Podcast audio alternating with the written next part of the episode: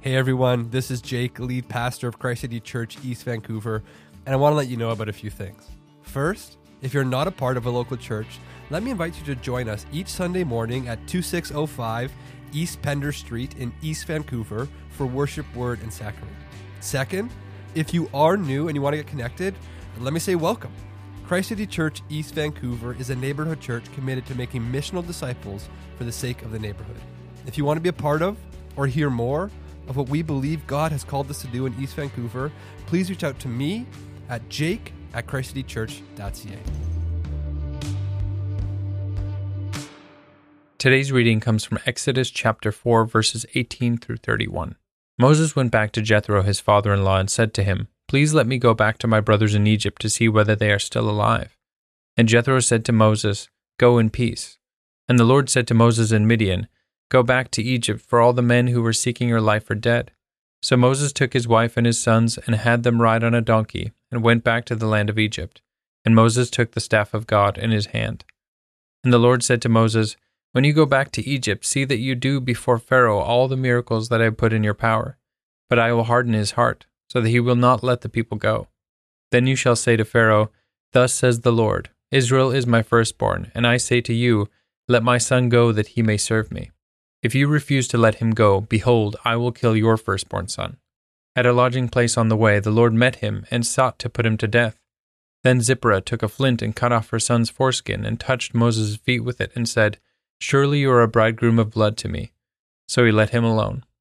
It was then that she said, A bridegroom of blood, because of the circumcision. The Lord said to Aaron, Go into the wilderness to meet Moses. So he went and met him at the mountain of God and kissed him. And Moses told Aaron all the words of the Lord with which he had sent him to speak, and all the signs that he had commanded him to do. Then Moses and Aaron went and gathered together all the elders of the people of Israel. Aaron spoke all the words that the Lord had spoken to Moses, and did the signs in the sight of the people. And the people believed. And when they had heard that the Lord had visited the people of Israel, and that he had seen their affliction, they bowed their heads and worshipped. Father, we thank you for your word to us. And we ask that, that as we open it, as we reflect on, on what it says, that you would give us ears to hear, that you would give us soft hearts to receive, that you would strengthen our wills to, um, to do what you call of us. We ask that, um, that you would bless this time that you'd be glorified, that we'd be strengthened. We pray this in Jesus' name. Amen. Well, my name is Paul. I am part of the team here, and I'm happy to welcome you this morning as we continue uh, in our series in the book of Exodus. Last week, uh, Jake wrapped up uh, the second part of the story of Moses' encounter with God at the burning bush. And this is where God revealed himself um, to Moses in, in a spectacular way. He revealed his plan for Moses. He showed Moses proof of his power and provision for Moses to accomplish what God had called him to. This week, as we come to our text, it, it serves as a transition from the calling of Moses to the ministry of Moses. And in it, we're going to see a picture of, of what it means to begin to follow God, what it means to take those first steps as God calls us uh, to follow Him. And we're going to look at three things this morning faith, obedience, and fulfillment. Our faith, our obedience, and the fulfillment of God's promises. So let's look at our first point faith. Look with me at verse 18.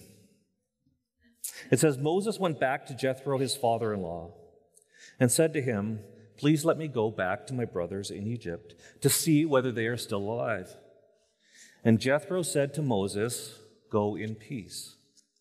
So our text it begins with, with Moses returning uh, from his encounter with God to his home country of Midian. And he's doing this to return the flocks to his father in law and as well to ask permission that he could go back to Egypt with his family. Now, at this point in the story, Moses is 80 years old. And it might strike us as a little bit odd that a man in his 80s would need to ask his dad permission to go. Hey, dad, can I go for a road trip? It's a little bit odd. But this was normal in that culture. What Moses was doing was, was an acceptable practice that, in light of his status as a son in law and as a shepherd of Jethro's flock, it was a, a sign of respect for his father in law. But, but what we want to see here is the way in which Moses interacts with, with his dad. Look at the exchange that happens. Moses says, Please let me go back to my brothers in Egypt to see whether they are still alive. And what we know from our previous weeks is that Moses knows first that his brother Aaron is alive, and in fact is on his way to meet him. And second, that God had told him that his people, the Hebrew nation, were in Egypt and would be delivered by God. So, why does Moses mention his family's well being? Why does he do this? And then, and then further to this, we also know that, that Moses had just had this miraculous experience with God, this, this wonderful encounter. He saw signs and wonders. He saw God's presence. He saw a burning bush that wasn't consumed. And yet he seems to remain silent on these details with his father in law. Why might Moses be acting in this way? And I think uh, Philip Ryken shed some light on this for us. He says, Why didn't Moses tell the whole truth? Perhaps he was afraid that if he went into too much detail, his father in law would start raising questions about his trip. More likely, Moses still wasn't entirely sure of himself whether everything God said was true. Like many people, he was wavering somewhere between faith and unbelief. And I think Ryken lands on the key to this in those last few words. What's the problem here? I think, I think Moses, was wavering somewhere between faith and unbelief. And we see this in the story leading up, up, up to this point, right? We know that, that Moses was wrestling with his identity. Was he a Hebrew? Was he an Egyptian? Was he a Midianite? We know that Moses was fearful of his past, right? His killing of the Egyptian, you know, that led him to flee Egypt and settle in Midian. We know that he struggled with his calling, even though God had appeared to him in this inexplicable way, even though God invited him near, calling him by his name. Even though God revealed his power to him through miraculous signs, he still wrestles with his calling. Despite the undeniable presence of God, the undeniable power of God, the undeniable calling of God. Moses is wavering somewhere between faith and unbelief. Now, as Moses prepares to leave, God speaks again. Look at verse 19. It says, And the Lord said to Moses in Midian, Go back to Egypt, for all the men who were seeking your life are dead. See, it would appear that Moses has something more on his mind than the actual welfare of his people. Right? He's wondering if I go back to Egypt, what's waiting for me? If I go back, what am I to expect? And specifically, if I go back, what of my enemies? What will it mean for me? It's understandable that this would be on his mind. And so, God, knowing what is weighing on Moses' heart and mind, he reassures him. He reassures him by demonstrating that he knows what concerns him by demonstrating that he knows what is going on back in Egypt, and by reassuring him your, your enemies, they're no longer a threat to you. And I think this should encourage us. Right? Notice God's grace to Moses. He meets him where he is at and in the way that he needs most. See, God doesn't come with these, these unrealistic expectations of Moses that at this point in the story, he would have it all together. That Moses would be going, no problem. I'm going back to Egypt. I'll face Pharaoh. My enemies are there. It's all okay. Those are not the expectations that, that God has of Moses. God knows his fears. He knows his insecurities. He knows his doubts. And he reassures him. See, I think sometimes we can struggle because we, we project on God expectations of us that just aren't true.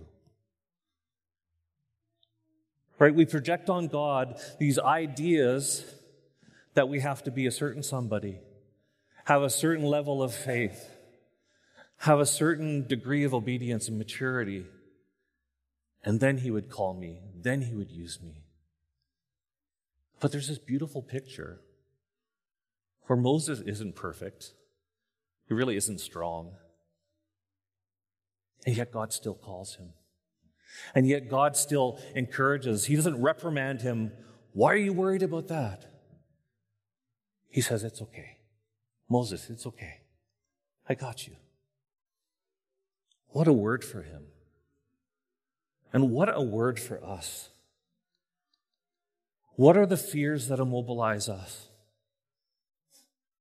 What are the, the, the, the, things we wonder about? What are the insecurities that we carry? God knows. God is well ahead of us. And God invites us to trust in Him, to rest in Him, to be okay with Him. See, here we see that God doesn't call Moses because he has perfect faith, but rather to show his perfect power in one who is wavering between faith and unbelief. Now, despite his fears and insecurities, we see that Moses follows God. And he does so one step at a time, probably a little wobbly, you know, like, like an infant that's learning to walk. He takes one step at a time, arms outstretched. Daddy, catch me if I fall. And, and, and that's okay. That's kind of the point. That's okay. Come as you are. But just, just come. Just follow. Just take one step at a time. And this brings us to our second point obedience. Look with me at verse 20. So Moses took his wife and his sons and had them ride on a donkey and went back to the land of Egypt. And Moses took the staff of God in his hand. And the Lord said to Moses, When you go back to Egypt, see that you do before Pharaoh all the miracles that I have put in your power. But I will harden his heart so that he will not let the people go. Then you shall say to Pharaoh, Thus says the Lord, Israel is my firstborn son, and I say to you, Let my son go that he may serve me. If you refuse to let him go, behold, I will kill your firstborn son. So, with the blessing of Jethro, the reassurance of God, Moses takes that step. He begins to walk, to make his way back to Egypt. As they go, God again speaks to him. He reminds him of what is to come. He, he tells Moses, remember the next step. Go to Pharaoh. Go back to Egypt and go to Pharaoh. He's reminding him of, of what he needs to do. And he's also telling him what is going to happen. He's saying, Moses, don't be surprised when Pharaoh hardens his heart. Don't be surprised if things don't go exactly as you think they should go. Because for a time, Pharaoh's not going to let my people go. Right? It's a reminder that his obedience does not necessarily guarantee the success that he has in mind. But he goes. God calls him to go. Now, as we look at this text, as he goes, as he walks in obedience, as he hears of what is to come, we see this, this phrase that raises some questions. It says that God will harden Pharaoh's heart. And this is a question, you know, in this part of, of Scripture that has um, caused many debates. What does it mean that God hardens Pharaoh's heart? It's a theme that we're going to actually see developing over the next few chapters of the story. And we don't have time to, to go into the fullness of what this means. For now, we're just going to briefly touch on, on the subject and just get a sense of the, the broad brushstrokes of what does this mean when it says that God will harden his heart. Dr. Ligon Duncan, I, I think, provides some helpful insight on this for us.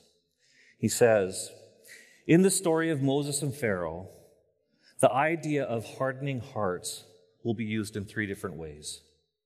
It will be said that God hardens Pharaoh's heart.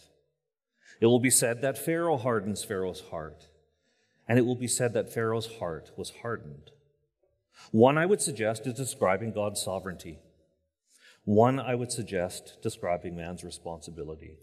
One I would suggest describing the fact of the matter, what indeed happened in the heart and in the life of Pharaoh. So what do we see? We see three, three things happening here.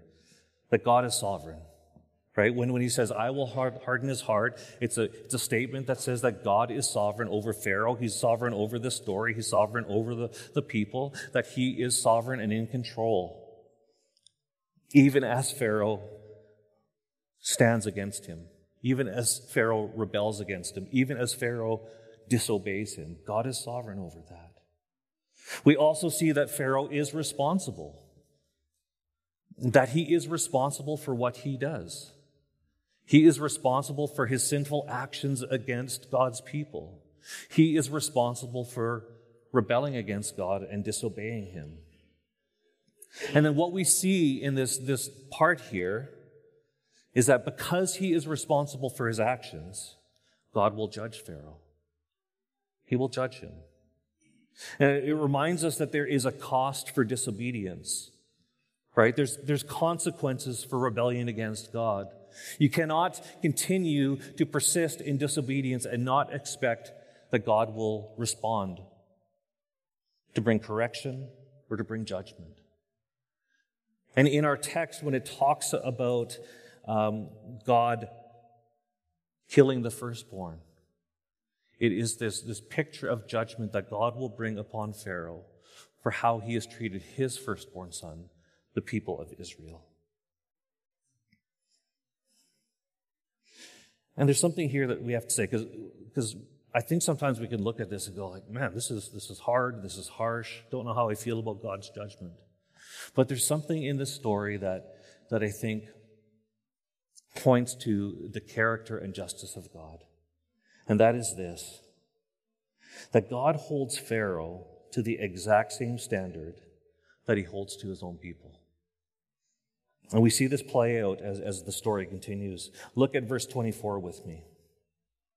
At a lodging place on the way, the Lord met him and sought to put him to death.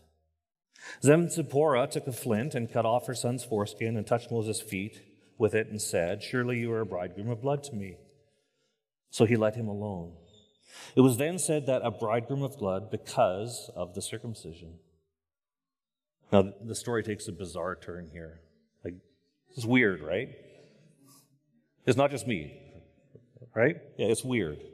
What is going on? Right? As Moses makes his, his way back to Egypt with his family, they stop at the Motel 6, and something odd happens to Moses. Right? It says the Lord met him and sought to put him to death. And, and we're not given any kind of clear indication of, of what is, is exactly happening to him. But it appears that in some way Moses is being afflicted by the Lord and it's threatening his life. And, and the question is, what happened? Why this sudden turn of events? You know, why is, is Yahweh, God, one moment saying, Moses, it's okay.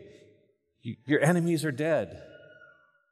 And, and calling him, but now God Himself is threatening his life. Why is God suddenly opposing the one he's called? Well, to answer the question, we need to go back to Genesis 17.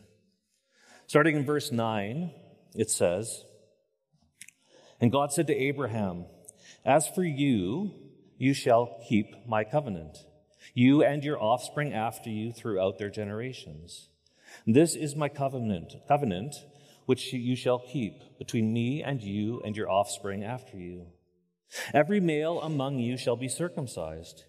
You shall be circumcised in the flesh of your foreskins, and it shall be a sign of the covenant between me and you. He who is eight days old among you shall be circumcised. Every male throughout your generations, whether born in your house or with, bought with your money, from any foreigner who is not of your offspring, both he who is born in your house and he who is born with your money shall surely be circumcised. So shall my covenant be in your flesh as an everlasting covenant. Any uncircumcised male who is not circumcised in the flesh of his foreskin shall be cut off from his people. He has broken my covenant. So, as a sign of the covenant with Abraham and his descendants, God's people, God commanded that every male child be circumcised when they're eight days old. And this command would apply to, to Abraham's family, relatives, and even the servants that they had in their houses. And, and it was a sign that said, You belong to God, that you belong to his people. And if we look at verse 14, it gives us a clue as to, to why this really mattered. It says, Any uncircumcised male who is not circumcised in the flesh of his foreskin shall be cut off from his people. He has broken my covenant. So any who neglected God's command and broke his covenant would be cut off from his people and excluded from God's covenant promises. Right? And so some, somehow, for some reason, Moses had failed to do what God had commanded. And as we see, the stakes are high. Roberts and Wilson, uh, they, they help us with this. They explain Moses has neglected God's commandment and now stands outside the mark of sonship, under the same judgment as Pharaoh. And then Philip Ryken unpacks the implications further for us. If he, Moses, was going to lead the people out of Egypt, he himself had to keep the covenant. How could he be Israel's prophet if he neglected his spiritual responsibility to his own people by failing to include them in God's salvation. So, because of his disobedience, Moses came under God's discipline. And before Moses could proceed as God's prophet, the matter needed to be settled. See, Moses could not confront Pharaoh or lead God's people if he stood outside of God's covenant. He could not lead them if he continued in willful, dis- willful disobedience. And in this, we see that belonging to God and obeying God are deeply entwined. You can't belong to God and walk in disobedience. To belong to Him is a call to obey Him. He's God. He's to be worshiped. He's to be served. Not unlike Pharaoh, who would have the people of Egypt serve him, Yahweh reveals himself as greater than Pharaoh and one whom we are to serve and obey.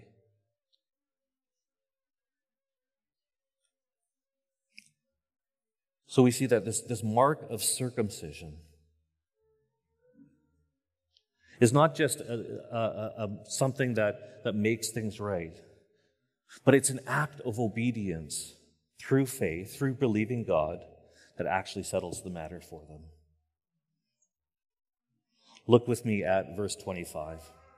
Then Zipporah took a flint and cut off her son's foreskin and touched Moses' feet with it and said, Surely you are a bridegroom of blood to me. So he let him alone, and it was then that she said, A bridegroom of blood, because of the circumcision. Now, the first thing that should catch our attention is this that yet again, God provides deliverance for Moses, and he does it through the actions of a woman, this time his, his wife, Zipporah. And that, that somehow Zipporah understands what is going on. We don't know how or why, but she understands what is going on. So she circumcises her son, and then she touches Moses' feet with the foreskin, marking blood on them. And for, for some reason, this action causes God to relent. And, and here's the thing the significance of this cannot be lost on us. And here's one commentator helps us with this. See, Moses' own wife, Zipporah, is now God's chosen instrument to spare Moses, not from Pharaoh, but from him, from God. Thus, Zipporah becomes an intercessor for the one whom God has appointed to be the intercessor of Israel. And then he continues and he says, He, Yahweh, is sending this sinful man into Egypt who himself needed forgiveness. And his wife provided for him mediation by carrying out the obedience that he should have done himself. Do you see this picture that we have? Moses is suffering the consequences of his disobedience, and he's unable to do anything about it. Notice that he's just passive in this picture. He's unable to do anything about it. But God provides deliverance for him through the obedience of his wife. Through her act of faith, symbolized through the application of blood to Moses' feet, satisfying God's covenant, Moses' sin is atoned for, and the consequences of sin are lifted. And, and this pictures a, a much greater reality of God's saving work. It foreshadows the full saving work that God would do through Jesus. That God would send his son Jesus to stand in our place. Why? To carry out the obedience that we never could. And pay for the disobedience that we could never pay through the shedding of his blood. His blood applied to us for our sin. Romans 5:19 says, "By one man's obedience, that's Jesus, the many will be made righteous." What the covenant could not do in Moses' day, God gives a better covenant through his son, a better intercessor, a better mediator who would not just offer, you know, one sacrifice for one sin, but a sacrifice that would cover the sin of many. And, and through faith in him, we would discover that, that God saves us from the consequences of our disobedience. And he rewards us for the obedience of Christ. And there's more. Not only would we receive award for obedience, but through Christ we'd be given grace by God to now live in joyful obedience. We'd be given new hearts that desire to do what pleases Him.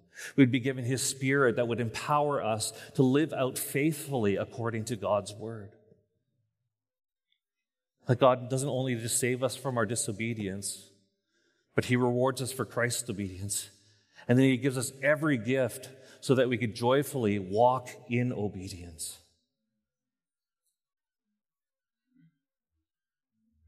And why does this matter? And we see this in, in the third point fulfillment. Beginning in verse 27, it says, The Lord said to Aaron, Go into, into the wilderness to meet Moses. So he went and, and, and met him at the mountain of God and kissed him. And Moses told Aaron all the words of the Lord with which he had sent him to speak, and all the signs that he had commanded him to do. Then Moses and Aaron went and gathered together all the elders of the people of Israel. Aaron spoke of all the words that the Lord had spoken to Moses and did the signs in the sight of the people, and the people believed. And when they heard that the Lord had visited the people of Israel and that they'd seen their affliction, they bowed their heads and worshiped. Why does obedience matter? So here we have a picture of God beginning to fulfill his promises. We have a picture of God's grace being poured out on his people. Right? God delivers on his promise to bring Aaron to Moses, one who would help him. God delivers on his promise that when Moses would stand before the elders, signs would actually happen. We see the elders believe. We see the people worship. It's, it's a picture of blessing. And that blessing would never come or would never be experienced to its fullness by Moses unless he believed and obeyed. See, what God is doing to fulfill his promises was not dependent on Moses. It wasn't his strong faith or his great obedience that brought God's promises to fulfillment. Simply God's faithfulness. It's a work of God. But God graciously invites Moses into it. And, and it would be through his obedience that Moses would experience the benefits that come through following him. This morning, Jake read from Isaiah, and I think this captures what we're talking about here. Isaiah 48, starting in verse 17, it says, Thus says the Lord, your Redeemer, the Holy One of Israel. I am the Lord your God who teaches you to profit. He teaches you to profit. It's, it's for our good. Obedience is for our good. Who leads you in the way that you should go. Oh, that you had paid attention to my commandments. Why? Then your peace would have been like a river, and your righteousness like the waves of the sea. Your offspring, offspring would have been like the sand, your descendants like its grain.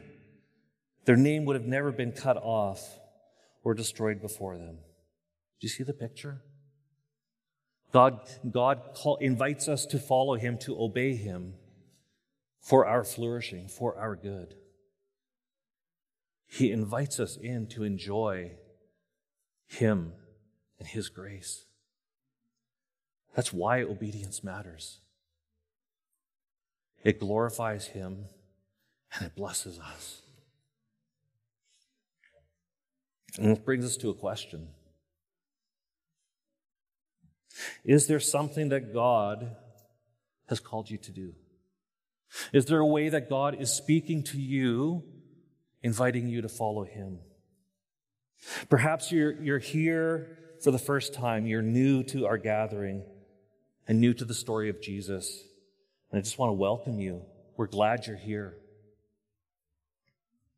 And, and maybe as you hear this story, God is, is working on your heart. He's inviting you to trust Jesus. Would you obey today? Or maybe you've been a believer for a while, but you've not yet been baptized, right? Which is the new covenant expression of belonging to Jesus and his people. And maybe you've been putting it off, wrestling with it. Maybe um, there, there are fears or insecurities. But God is calling you to be baptized, to proclaim that you belong to Jesus and his people. Would you do that today? Would you speak to someone today? Maybe God's called you to do something hard. You've known it for a while. But you're just like, I don't know. Like Moses. I don't know. Really? Egypt? Now? I'm 80. But would you just trust and obey? Maybe you've been struggling with a particular sin.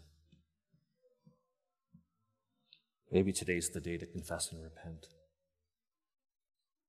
Whatever it is, if there is something that God is calling to you, would you see just how good it is to follow Him, to obey Him, and discover the blessing that comes from it?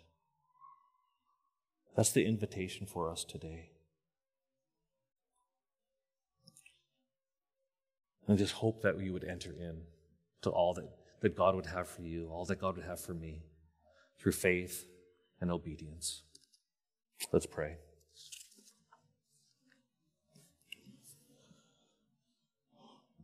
Father, we thank you that, that you don't call us expecting us to be at a certain place, a certain level,